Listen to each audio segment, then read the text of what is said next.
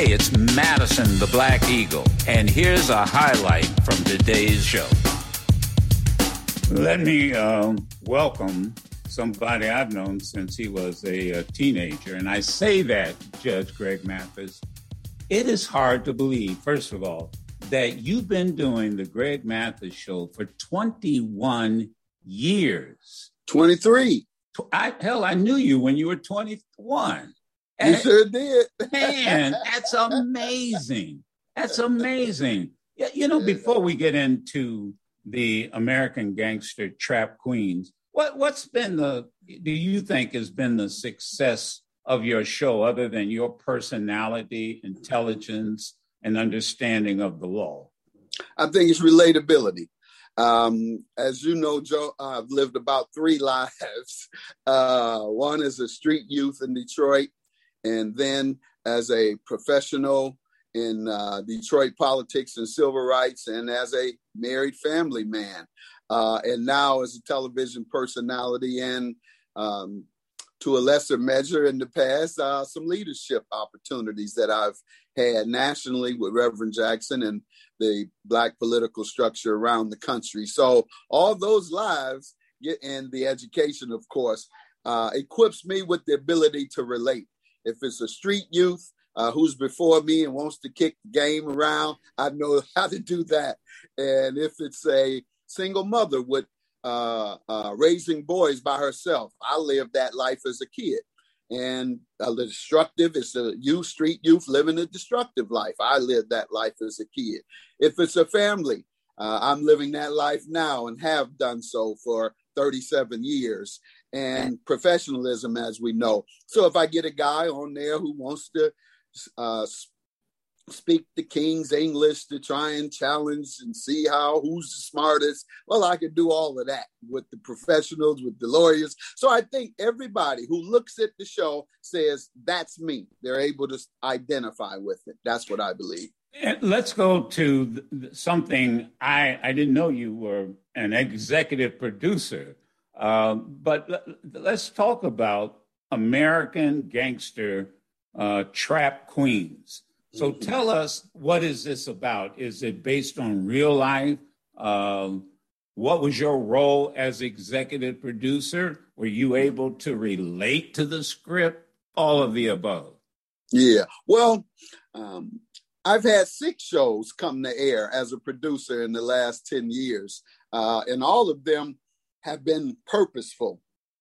And for example, the show I had with Keke Palmer on air for two years as a talk show host was aimed at trying to uplift her generation of youth and educate them through entertainment. And it ran right next to 106 and Park on BET and did relatively well until they shifted their objectives. Then I had a show called um, The Mathis Project where I went into the neighborhood personally and tried to solve cold cases using my credibility and community respect. Uh, and people were cooperating and giving me tips, etc. Then uh, a couple of other shows I've had that have all been purposeful. And so with this, I came up with an idea to uh, reach out to the community that I think uh, needs more direction than any and that is the millennial community that is intrigued by strippers and gangsters and dope dealers. You know, Joe, I'm convinced that we can't get through to people unless, until they listen. Uh, and they're not listening uh, to uh, professional leaders. They're not listening to uh, their role models aren't uh, the folks that at the highest level of society and education and politics and media. Their role models is the hip hop generation. Their role models are the guys who are making the most money and throwing it up in the clubs. And uh, as such, I identify with that because that's where I come from, that culture. And so I that's one of the lives I've lived in the sense that hanging around gangsters. So you have this gangster admiration culture. And so I figured if I could get through to them in, in a unique way, and in this case, It's showing the life of women who were gangsters and were able to redeem themselves and start a new life. I thought I could uh, broadcast something that had a cautionary tale with an inspirational ending that identifies directly the people I think we need to influence the most. You know, uh, Greg, uh, and I hope you don't mind me calling you Greg. Of course, that's that's Judge. what you called me before you know me. Only the people who didn't know me before that. How about that? uh, but uh, you know, you said something caught my ear. Uh, women gangsters, because we often don't think of women gangsters. I mean, yeah. most of the image is that of of male. Why did you focus on on women? Well, to be honest, it would be more marketable because it's a unique concept. And then the other thing, a cautionary tale for the young women now. Many of them um, believe that you know money is their god and get it any way you can, whether it's laundering money, whether it's fraud, whether it's uh, uh, corruption. And so, well, you know, we have to show the real, and that is these women prisons are full too. And these are the reasons why. And young lady, young girl, yeah, you should go in a direction uh, other than the strip club, other than places where you would otherwise uh, get involved in criminal activity, whether peer pressure isn't so heavy to get in criminal activity. Like I said, these dope guys and gangsters and folks with money, criminals are guys, they're they're the attraction in the uh, millennial community. And once you get with one of those guys, you want to be down with the game, and who knows how far you want to go. So this shows all of that, A to Z, as well mm-hmm. as, as you know, political corruption. To- Tonesa Welch, uh, I'm not familiar with her. Uh, yes. What, what I understand was an actual uh, drug queen pin. Mm-hmm. Uh, so, what was it like working with with her? Yes, well, I've known her for years in her uh, redemptive efforts.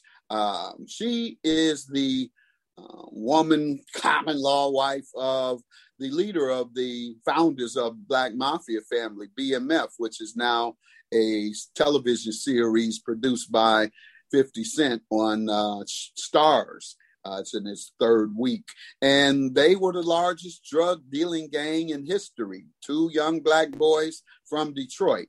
They, the federal government said they sold as much as $350 million worth of drugs.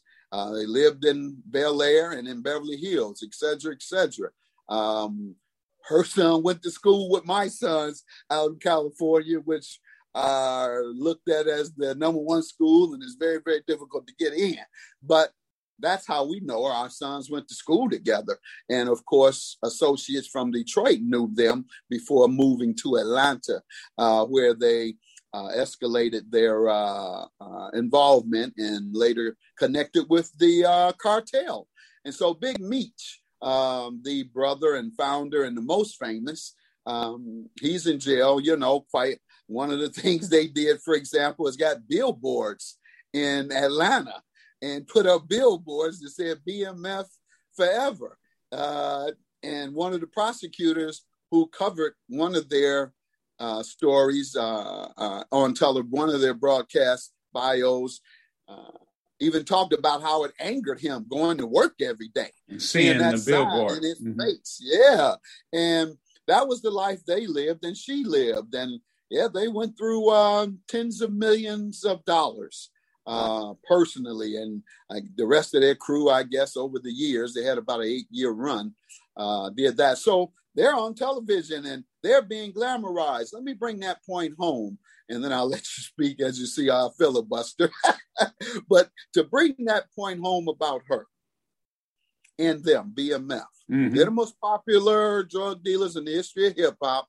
They um, to bring that home. Yeah, I was in these. I had to ride to Detroit by uh, uh, tour bus this past summer from Chicago because I was scared to get on the plane.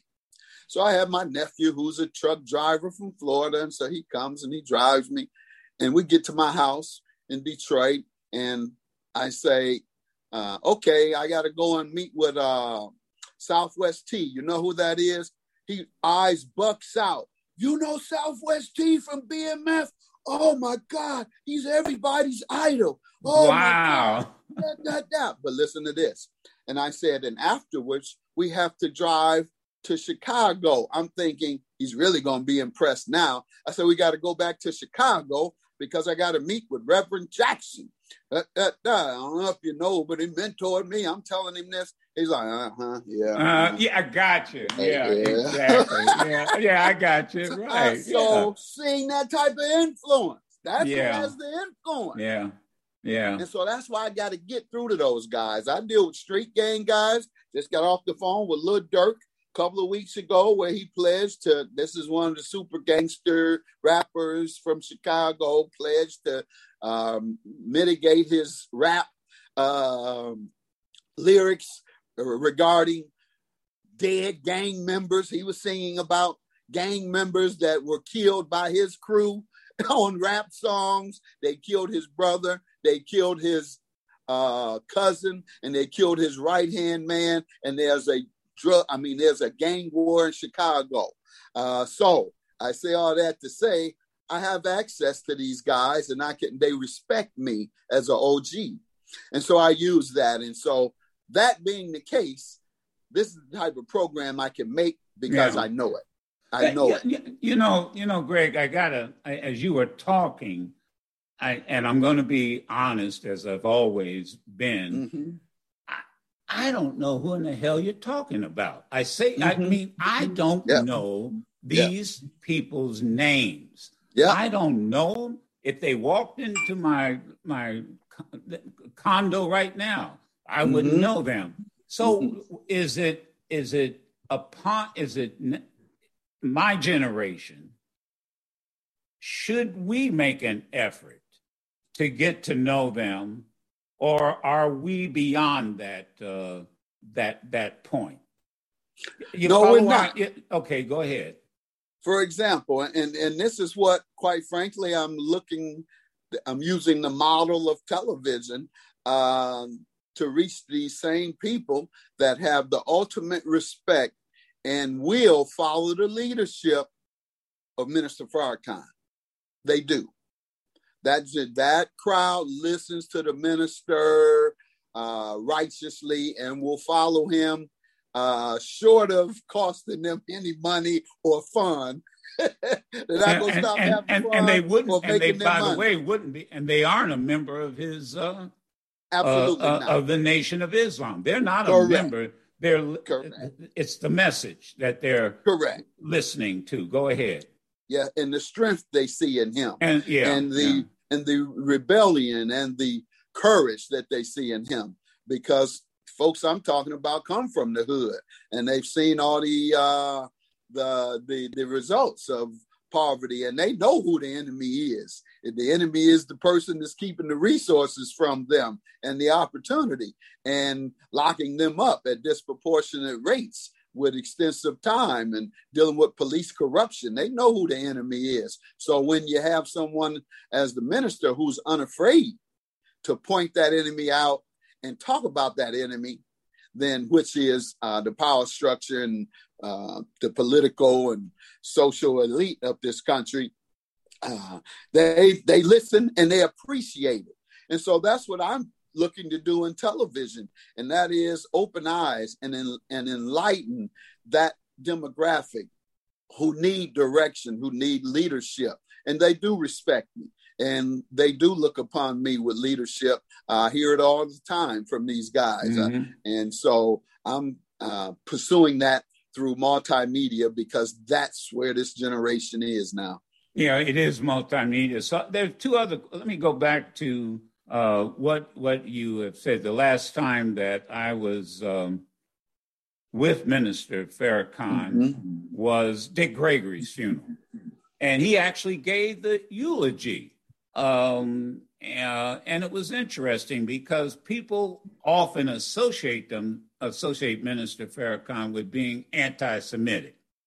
Um, do, are these gang members overlooking that, uh, or or or what? Because that, no... be, that that becomes a, an issue every time his name is is brought up. They have no clue what they're talking about, what mainstream society is talking about with regard to the things he say that are interpreted as anti-Semitic. Um, their uh, focus totally is on here's a man who would defend us and who will fight for us beyond any measure and beyond anyone in society. And any attack upon him is just what they do when a leader represents the least of us, as they did with Dr. King. Uh, they, you know what they did to Dr. King. If FBI tried to destroy him, went as far as to get sex tapes and send it to his wife. Yeah. And so they know what uh, happens when we fight. And, and Malcolm, I mean, every yes. single, yeah, I mean, the list goes on. Evers. Yeah, yeah. Medgar Evers. The list that. goes on. And mm-hmm. so that's where, in other words, that's where their focus is. Yes. And and for for whatever reason, uh, that's what the that's the message that they're that they're hearing. Now, correct. Final final uh, again. Does all this come into uh, this uh, new project that you have uh, put together with uh, uh, again American Gangster, the uh, mm-hmm. Trap Queens? Is all that part of the message? Yes, and, okay. Uh, of of of the message I'm yeah. uh, uh, sending, absolutely. That's okay. I'm getting eyeballs. It's a big hit on BET, and uh, as a result, big hit means uh, uh, people are consuming it, and they're going back to it to consume some more of it. You understand, being in the media, unless people come back, they don't really like it. but if they keep coming back, they do. And if they keep coming back listening to Joe Madison, they're going to learn something. And so if they keep coming back to view Judge Mathis programming, they're right. going to learn something. He's going to get through to them, whether it's consciously or not. On my judge show, I do the same thing, Joe. I recently, for example, I've been talking race a lot. Uh, I point out the differences between white culture, black culture, and Latino culture, but I do it in a jokingly way. And but people get that message. For example, the other day, one uh, white woman was talking about they met at a concert, her and the boyfriend or husband, and da, da, da. I say, and they fell in love. I say, white folks start start dating and fall in love at concerts. I say, black folks start fighting and yelling at each other. I say, you got one standing up, waving his hand, and you see everybody yelling at him to sit down. I say, you got them singing loud and you can't hear, and they start fussing about that. I say, no, nobody, I say, they, so they fall in love at white concerts, but fight at black ones, huh? So I just laughed, and then I said, you know, I'm just kidding. Those are stereotypes yeah, that, I, but but I'm laughing because it, it, there's a like any stereotype, there's a kernel of truth uh, in, in, that. You, you, know, you could do the same thing, uh, Greg, with um, and comic uh, comics have done this with black funerals versus white funerals. Mm-hmm. You know, you, another thing. Yeah, another thing ahead. that I've been riding on on my judge show yeah. is the difference between how the crack epidemic uh, was treated and the opioid epidemic is treated. I every time yeah. I get nearly every time I get a uh, drug addict on uh, an opioid addict, I always say, okay, well, we hope that you'll get the help because they abandoned and destroyed three gener and allowed three generations to be destroyed of the crack epidemic, which came in the 80s. And so I give that and I talk about how it was associated with the uh, political aspirations of, Ron, of Ronald Reagan and the exchange of guns for drugs, and that's what dumped the dope on Los Angeles, which spread the crack epidemic. I explain it thoroughly, and then I say, however, they were abandoned. And we lost gener- three generations the grandmother who wanted to retire, the mother who was, or the father who abandoned the child to their drug addiction, and the child who struggled, underdeveloped, etc. The results of not being uh, cultivated and properly ed- and raised. I said, and now it's the opioid epidemic, which affects primarily, I say, rural and suburban areas. I say, so now they tearing y'all up. I say, I say, and so I'm glad that they're not quite abandoning you all like they mm-hmm. did the inner cities. So the point is coming across that right. okay, crack epidemic, black, white folks, the government, and the leaders of corporate America did nothing, turned the other way. With regard to opioids, it's a big epidemic that they're suing major corporations for billions. They're shutting down this, they're providing programming, etc. And so uh, that's how I ease it in. And that would come at the tail end of a joke. I get uh, their attention, talking yeah. a joke, and then I ease over into something that educates them. And so I, that's what I, I, want to do with the programming I'm producing. Well, let me tell you, uh, we could do this for an hour and uh, still not have enough time. I, I do. Let, uh, one other question or thought comes mm-hmm. to my mind. How do you respond to people who say, wait a minute, you're a judge.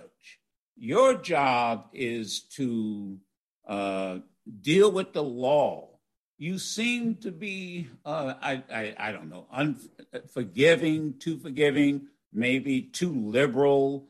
Uh, shouldn't these people that you are talking about, associating with, uh, I mean, shouldn't they be? And I'm just going to be straight. Should, you know, this is mm-hmm. what folks say. Shouldn't they just be thrown in jail? I mean, come on, lock them up. I mean, mm-hmm. lock them up. And and yeah. Uh, just your response to that, because this is not the first time that question's been posed. Certainly, certainly, yeah. certainly. Uh, uh, those who are profiting from the imprisonment of uh, black people specifically and prisoners in general, uh, there is a profit uh, aspiration there, and others who have bought into the stereotypes that black men or black people should be feared because of their anger and their criminal activity. And so the narrative I try and paint is that the people who've been abandoned by society with failed education systems, with poverty, and failed education system leads to poverty. Poverty leads to criminal activity based on the hopelessness and despair of their condition. And so, uh, if we uplift them on the front side, I won't have to do so much work on the back side.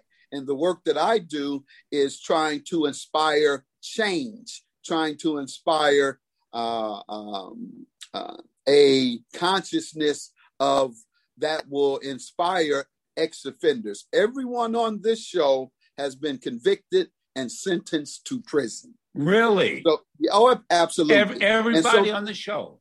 Wow. Everybody on the show, including Catherine Pugh, Pugh from ba- former mayor of Baltimore, everyone.